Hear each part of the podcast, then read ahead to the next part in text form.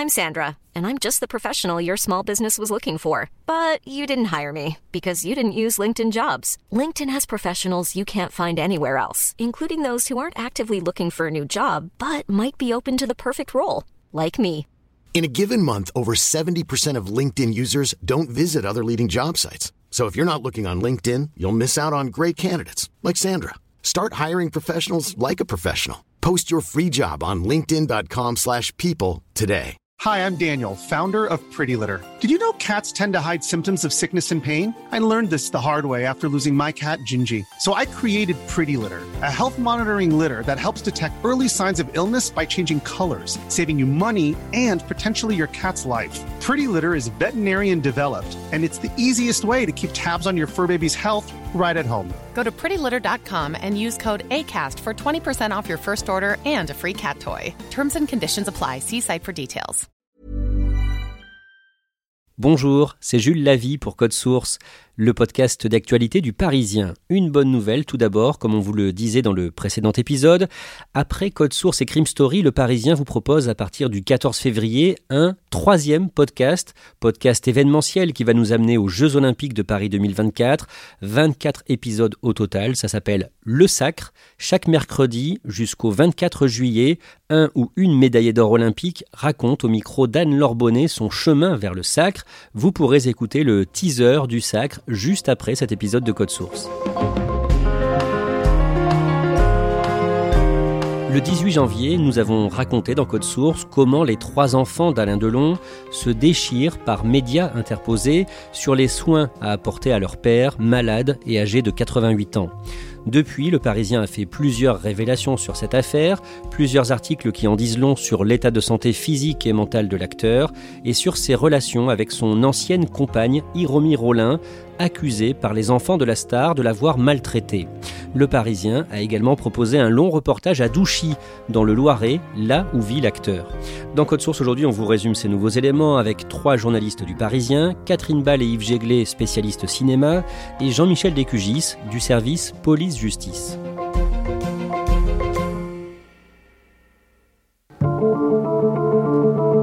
Yves Jaeglé, Alain Delon est souvent surnommé le samouraï, référence à un rôle qu'il a joué à la fin des années 60. Il est comment, Alain Delon, dans ce film, le samouraï ? C'est peut-être le film qu'il représente le plus, c'est un très grand film noir de Melville, où il joue un personnage de tueur à gages complètement hiératique, très solitaire, donc ce qui correspond aussi à l'image qu'on a de Delon. Voilà 2 autres millions, payés d'avance cette fois, pour une autre opération du même genre. Vous ne répondez pas ? Je ne parle jamais à un homme qui tient une arme dans la main. Il a 30 ans, il est au sommet de sa beauté et déjà de sa maturité. Il parle très peu, il y a très peu de dialogue dans ce film. Et donc c'est vraiment un corps, une silhouette qui est totalement magnétique. Yves Jaeglé, le jeudi 18 janvier, vous êtes en reportage pour Le Parisien à Douchy dans le Loiret, là où vit l'acteur de 88 ans, et vous déjeunez dans un restaurant dans lequel il avait ses habitudes avant que sa santé ne décline. Oui, alors c'est un restaurant dont j'avais peu entendu parler, c'est à force de lire dans la documentation, vraiment dans un article il y a 30 ans, il parlait du Sauvage. Le Sauvage est dans la commune d'à côté, à Château-Renard, c'est là qu'on m'a parlé de lui avec le plus de chaleur, d'amitié. C'est un restaurant central, coquet mais assez simple, où il y a des photos d'Alain Delon dédicacées à Joris et Marine, qui sont donc les patrons depuis une dizaine d'années. Il y allait déjà avant Delon, mais il a continué avec eux. Il y avait une entrée spécialement pour lui, il n'aimait pas prendre les escaliers, donc il entrait directement en fait par la 2e salle de restaurant. Il mangeait toujours à la même table dans un coin et toujours sur la même chaise. Et vous avez mangé exactement au même endroit, à cette table, assis à cette chaise. Vous parlez notamment avec Joris, qui tient ce restaurant avec son épouse. Finalement, de tous les gens que j'ai rencontrés, c'est lui qui m'a peut-être parlé avec le plus de chaleur de Delon. D'abord parce qu'ils sont nés presque le même jour. Delon est né le 8 novembre et Joris le 9. Et il m'a dit, quand il allait encore bien, un jour, il arrive avec un magnum de champagne et il me dit, on va fêter nos anniversaires ensemble. Donc on sent qu'ils sont vraiment amis. Delon est comme chez lui dans ce restaurant. Un soir, il veut absolument voir Sarkozy qui fait une allocution quand il était président de la République. Donc il va s'installer à l'étage, dans le salon des restaurateurs. Il va en cuisine, il aime bien manger des pâtes, parfois il veut pas ce qui est à la carte, donc on lui cuisine son plat de spaghettis au beurre, il tutoie tout le monde, il est chez lui.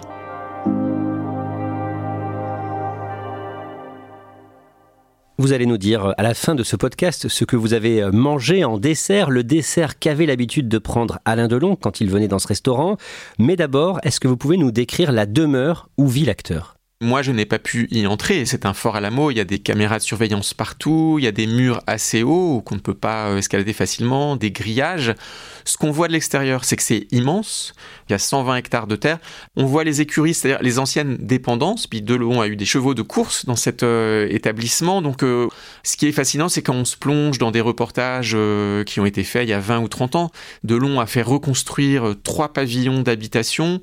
L'un où il avait une piscine intérieure et une salle de projection. Il y avait un autre pavillon où il y avait ses œuvres d'art, un 3e pavillon.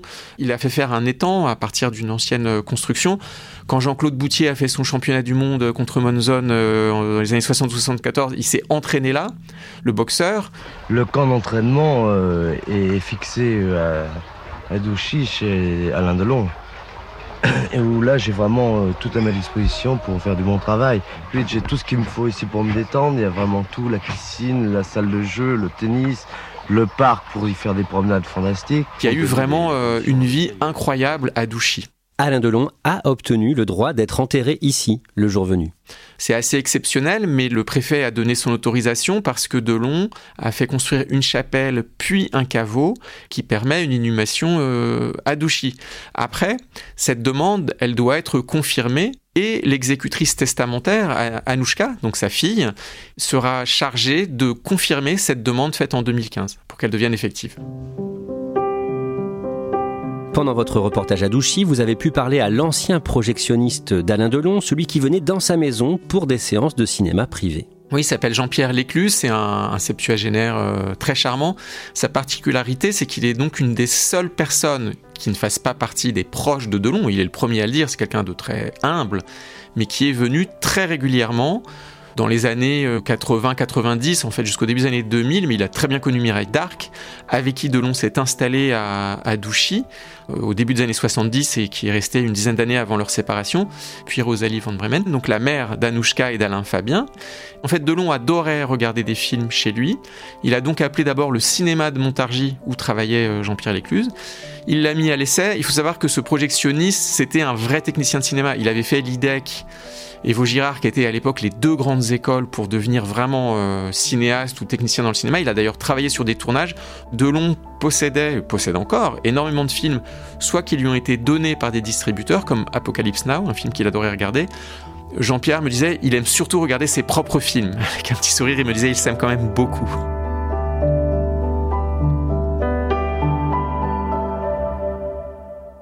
Aujourd'hui, Yves Jaeglé, les habitants de Douchy ne voient plus que le jeune fils d'Alain Delon, Alain Fabien, qui vit dans la maison de son père pour s'occuper de lui depuis cet été. Oui, alors c'est un peu l'étrangeté qui fait sourire les habitants de Douchy qui ont été habitués pendant des décennies à croiser Delon en voiture, à la fameuse Twingo, ça j'en ai beaucoup entendu parler. Ils ne le voient plus du tout. Et l'enfant qui reste avec Delon au quotidien, c'est Alain Fabien. Donc on voit à la boulangerie qui vient acheter des gâteaux, qui se balade. Et certains me disent « Ah, il a l'air un peu perdu, il fait tellement jeune, il a 29 ans, Alain Fabien. » Mais c'est vrai que plusieurs habitants m'ont dit avec un petit sourire « On espère qu'il y arrive, que ça ne doit pas être facile de s'occuper de son père dans ces conditions. » Vous parlez aussi avec le maire de Douchy qui était là le jour où les enfants d'Alain Delon ont fait évacuer l'ancienne compagne et ancienne dame de compagnie de l'acteur, Hiromi Rollin. C'était le 5 juillet. Comment est-ce que cet homme décrit cette évacuation ? Il a été très frappé et marqué parce que lui-même est un ancien militaire. Il m'a dit qu'il avait été capitaine. Ce qu'il a tout de suite fait réagir, c'est que la famille, si j'ai bien compris, avait fait venir non pas la brigade locale à Château-Renard, mais la gendarmerie de Montargis. Donc ça avait tapé très haut, comme si c'était vraiment une opération importante. Et puis ça s'est mal passé. Hiromi, qui a quand même 66 ans, donc cette dame de compagnie a été poussée dehors, mais elle a essayé de rentrer à nouveau dans le parc en escaladant le grillage. Quand on a été devant, comme c'est mon cas, ça paraît impossible. Le maire l'a vue, elle est tombée, elle s'est blessée, et finalement, elle qui a vécu à Douchy pendant au moins 20 ans, elle a quitté cette ville sans doute pour toujours en ambulance.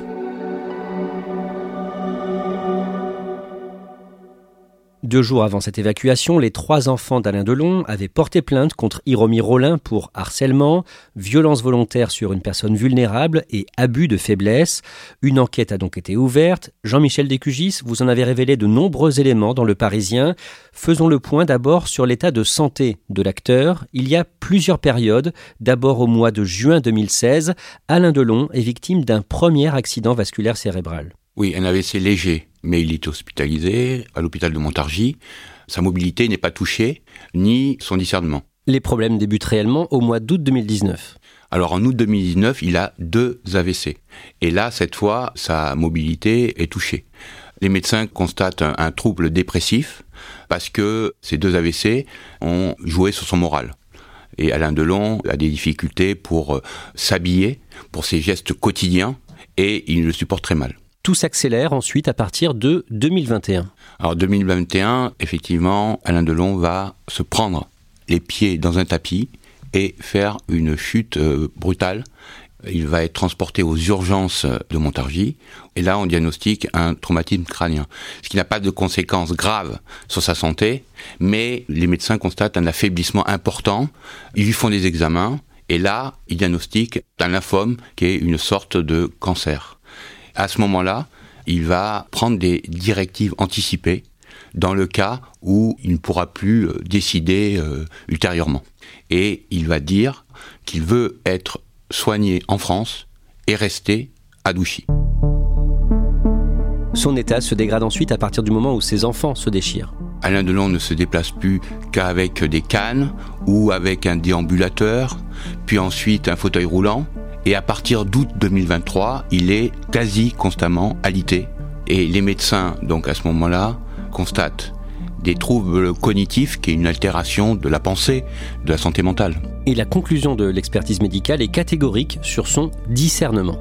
Les médecins concluent, sur le dossier médical, qu'effectivement, il y a une altération totale de son discernement. Au mois de juillet 2023, le 12 juillet, dans le cadre de l'enquête suite à la plainte des enfants contre Hiromi Rollin pour abus de faiblesse notamment, 2 gendarmes viennent interroger Alain Delon dans sa maison de Douchy. Ils le trouvent affaibli. Il auditionne dans sa cuisine et l'audition va s'interrompre au bout d'1h20 parce que Alain Delon a la tête qui tourne.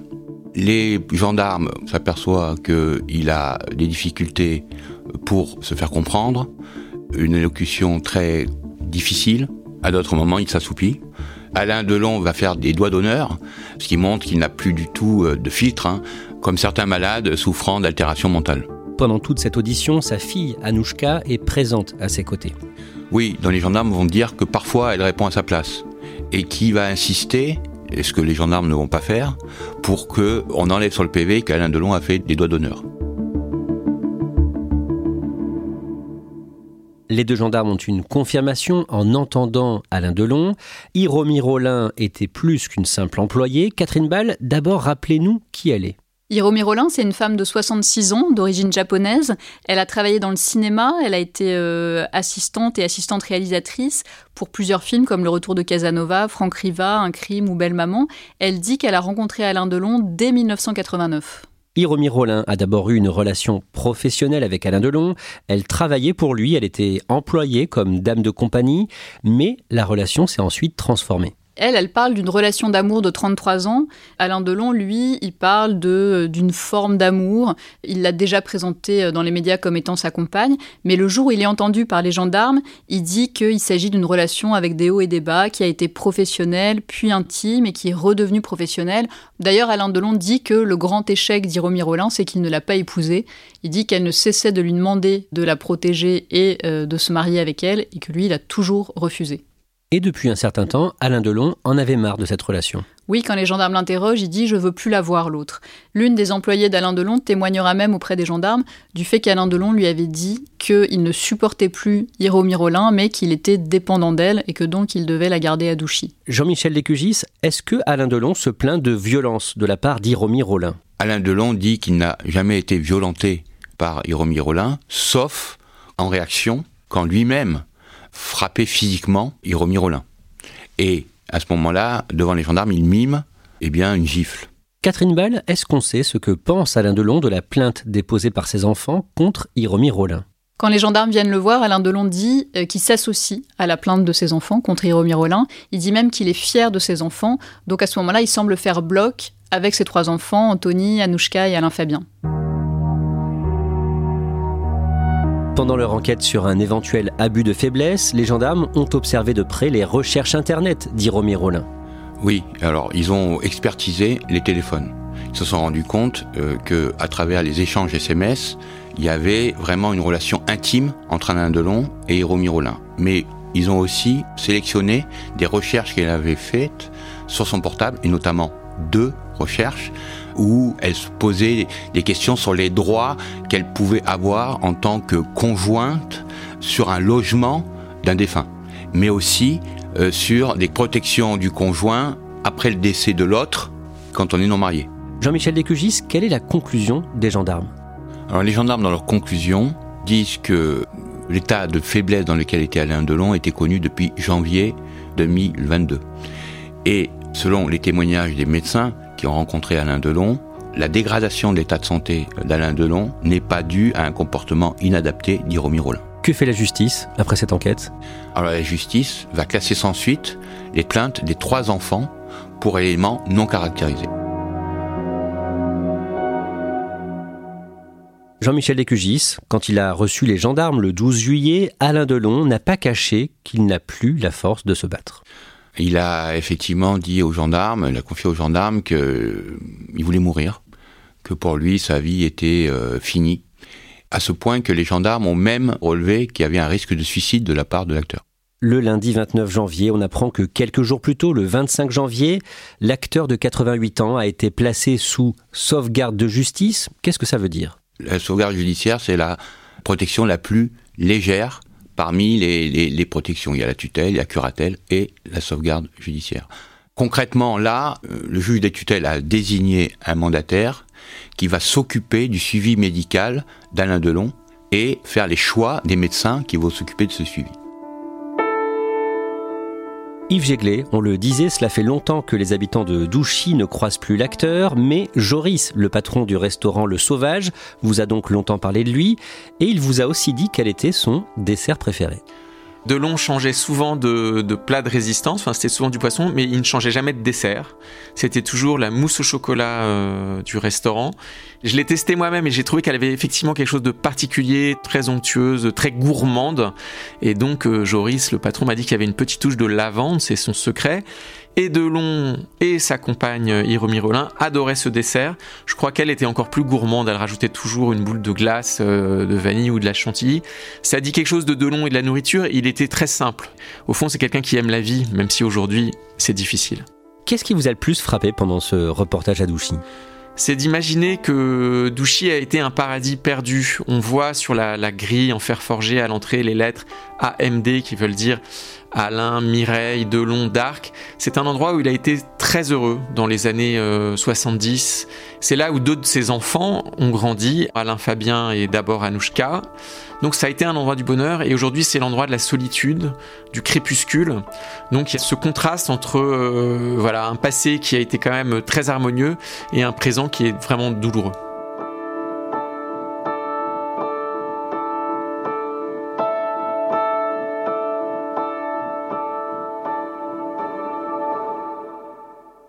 Merci à Yves Jaeglé, Catherine Balle et Jean-Michel Décugis. Cet épisode de Code Source a été produit par Clara Garnier-Amouroux et réalisé par Pierre Chaffonjon.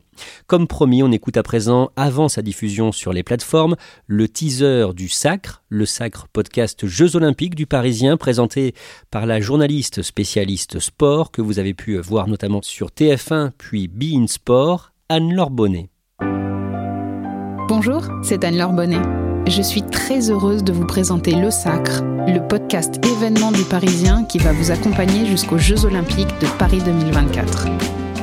À partir du 14 février et jusqu'au 24 juillet, chaque mercredi, un ou une athlète viendra à mon micro nous raconter son parcours jusqu'à la médaille d'or olympique. Je me dis, moi j'entends la musique, j'ai envie de danser et tout ça. Je dis, comment ça t'as envie de danser ? Tu vas nager pour faire un record ou un titre et t'as envie de danser ? Et donc un jour j'ai pris un billet d'avion et je me suis pointée à Los Angeles. Quand je suis arrivée à cet entraînement, j'ai tué la séance. Une médaille d'or au jeu, c'est la quête d'une vie.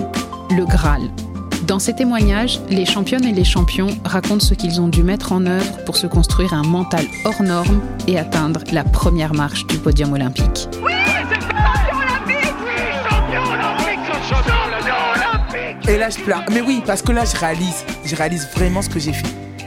Ce nouveau podcast sera disponible sur leparisien.fr, l'appli du Parisien et sur toutes vos plateformes d'écoute habituelles, Apple Podcasts, Spotify, Deezer et YouTube. Le Sacre, ça commence le 14 février, alors abonnez-vous dès maintenant pour ne manquer aucun épisode de cette quête olympique. À bientôt!